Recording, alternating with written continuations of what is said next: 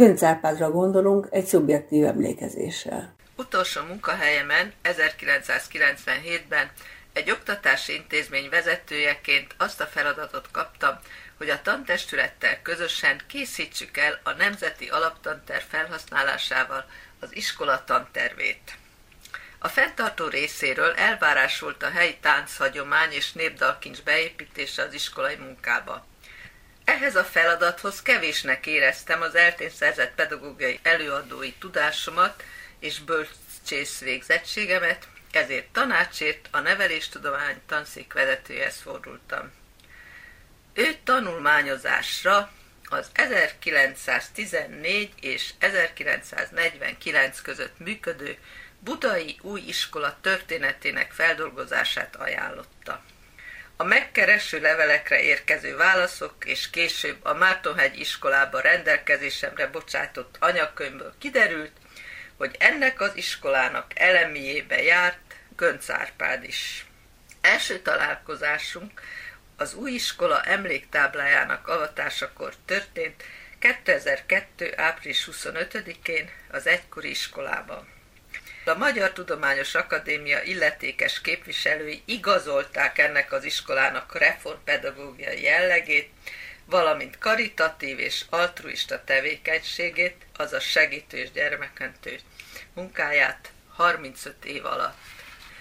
Erre az eseményre már én hívtam meg az elnök urat.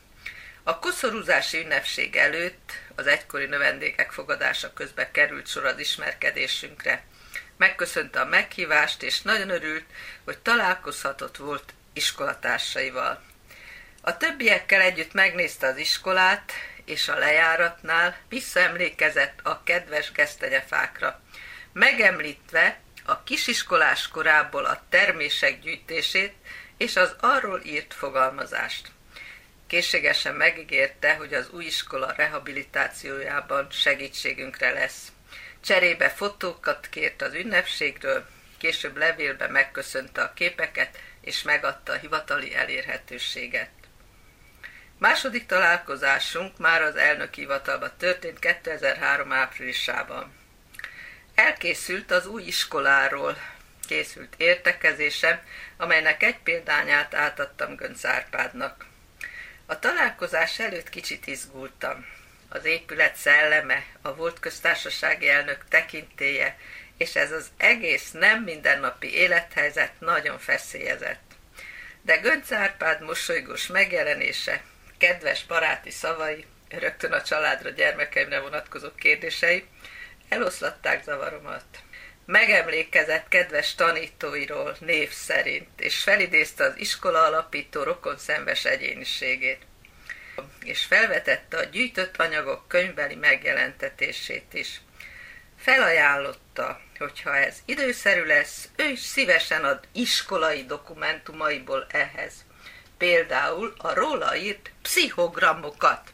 Ezzel a meghívással láthattam őt hivatali környezetébe, könyvek, tárgyi elismerések, relikviák között, de mindezeken túl közvetlensége, figyelő tekintete volt a legjellemzőbb.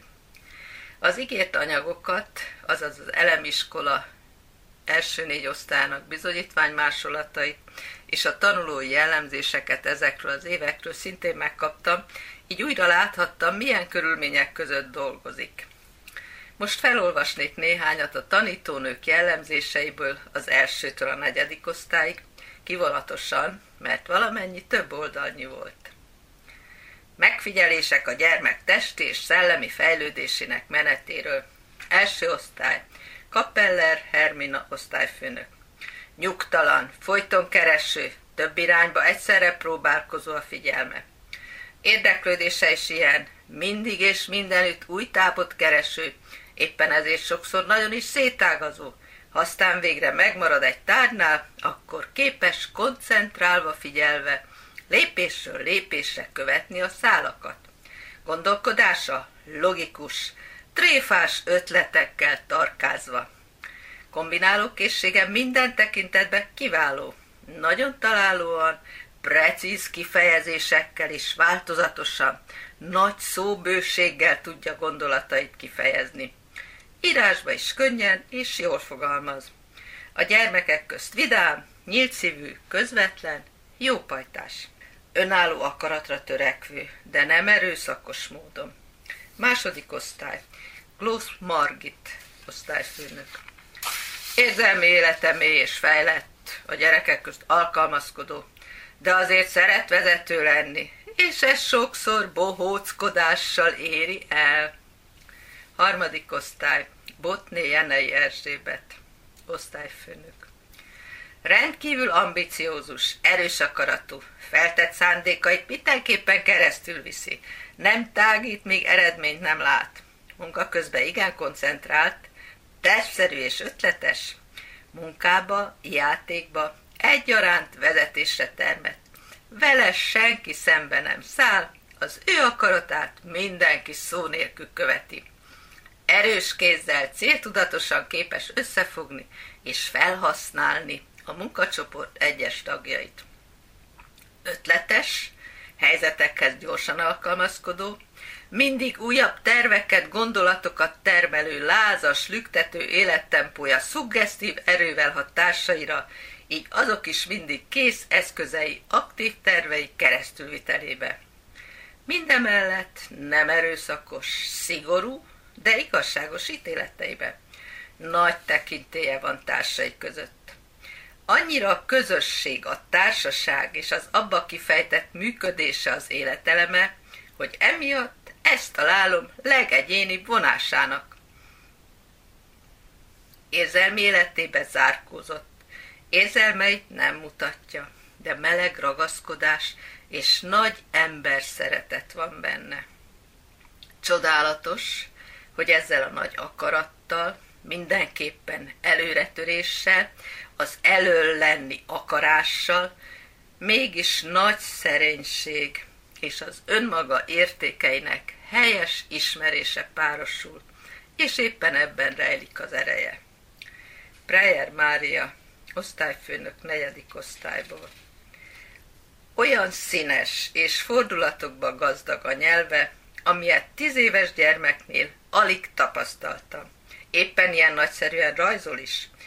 Fogalmazása csak annyiba marad mögötte az írásbeli kifejezésnek, hogy nem szeret írni, és lehetőleg legrövidebbre fogja minden mondani valóját.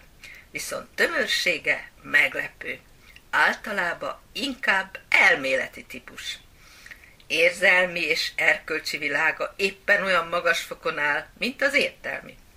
Tisztább, őszintébb, jóra hajlékonyabb lelket alig találunk. Könnyen lelkesedő, emellett mélyérzésű, ragaszkodó természet. Az egész osztálynak útmutatója, vezetője. Erkölcsi ítéletei nagyon fejlettek. Munkába kezdeményező, tervező, irányító szerepe van. A gyakorlati munkák önfegyelmét teszik sikeres próbára nagyon kötelességtudó. Intellektuális képességeinek egyetlen gyönge oldala van, az idegen nyelvek iránt nincs érzéke. Lásd az angolt, eddig a jellemzések. Ez utolsó pedig a sorsfintora. Ennek ellenkezőjére alaposan rácáfol majd a felnőtt kisdiák műfordítói tevékenysége, főként a gyűrűk ura fordításával. 2005. április 7-én. Domokosné Lölbach Emma iskola alapító 120. születésnapján kézbe kerülhetett a Magyar Reformpedagógiai Törekvések című sorozat négy kötete. Az első kötet előszó helyett című ajánlását, ahogy ígérte, Könc Árpád írta. Ezen az emlékezetes konferencián találkoztam utoljára elnök úrral. A Magyar Pedagógia Társaság által szervezett rendezvény díszvendégeként újra hitettett egykori iskolája iránti szeretetéről. Felidézve gyermekkori emlékeit, megható módon beszélt annak egész életét befolyásoló hatásáról. Keveset tudtunk beszélgetni, de jó volt látni, ahogy elvegyülve egykori, akkora már élemedett korúvá vált iskolatársai között mindenkihez volt kedves szava, mosolya, simogatása vagy készfogása. Így is váltunk el. Örülök a mai napnak és a volt iskolám kifényesített nevének. Nem tagadom, egy kis büszkeséggel tölt el, hogy mára a neten található életrajzában már nem a középiskola megnevezésével kezdődik iskoláztatása, hanem bekerült az új iskola neve is. És a Fiumei úti sírkertben egy gesztenyefa őrzi az emlékét. Ámen Zsókát hallották.